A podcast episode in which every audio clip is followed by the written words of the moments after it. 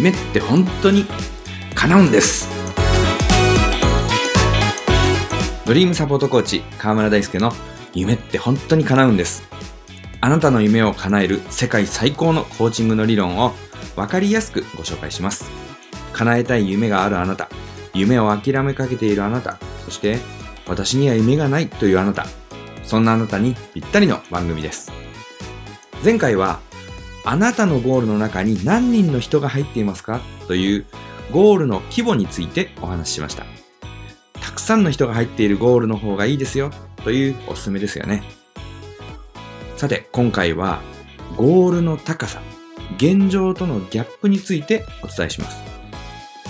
ゴールは高ければ高いほど現状とのギャップが大きければ大きいほど大きなエネルギーが生まれます。その人にとって簡単に達成できるゴールはエネルギーを生み出さないのです。輪ゴムを思い浮かべてみてください。両手でゴムを持って伸ばしていきます。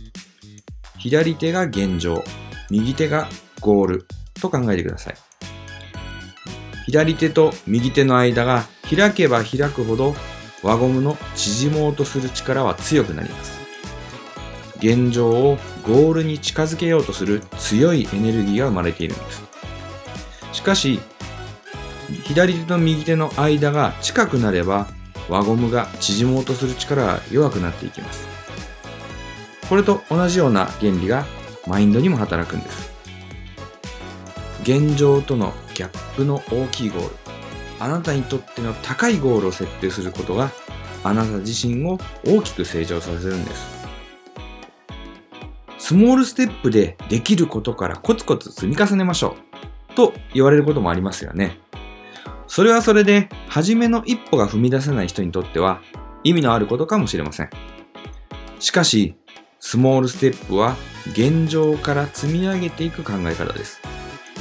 現状のレベルのちょっと上を目指すのですから大きなエネルギーは生まれませんエネルギーが出ないからほんのちょっとの変化しか望めないんですコーチングが目指すのはそんな小さな変化ではなく圧倒的なパフォーマンスアップなんです。私は現状ではとても達成できないと思えるような高いゴールを設定してくださいとお伝えしています。現状の外側のゴールです。そう言うとびっくりされる方も多いんですが、それがより良いゴール設定なんです。現状の外側のゴールを設定するからこそ、ラスという認知のフィルター機能が変化します。現状では認知できなかった新しい情報が入ってくるようになるんです。文字通り見えないものが見えるようになります。ソフトバンク会長の孫正義さんは ADSL 事業に参入した際にとても高いゴールを設定したそうなんです。まずは1年で100万人の顧客を獲得するぞ。今でこそソフトバンクは大企業ですが、その時はまだ小さな IT ベンチャー企業でした。そんな会社が1年で100万人という常識外れのゴール、ゴール設定をしたんです。幹部の人みんなが絶対無理だと思うようなゴールだったんですが、当時社長だった孫さんはすぐにモデムを100万台発注してしまったそうなんです。どうにかしてそれを裁かないといけないということで、社員さんはいろいろアイデアを考えたんです。そこで、店舗で営業するだけではなくて、街角にパラソルを立てて、道行く人にモデルを配ってもらうという常識外れのアイデアも飛び出したんです。もしも孫さんが、まずは1000人の顧客獲得を目指そうというようなスモールステップのゴールを設定していたとしたら、そんなアイデアは出なかったでしょうね。今までと同じようなやり方でどうやったらよりよくできるかという常識的なアイデアの中で営業していたはずなんです。現状の外側のゴールを設定することで、どうすればそれが設定、あそれが達成できるのかという情報が入ってくるんです。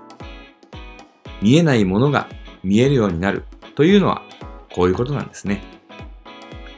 さて、次回はその現状の外側の高いゴールを達成するために私たちが心がけるべき重要な事柄についてお伝えしていきます。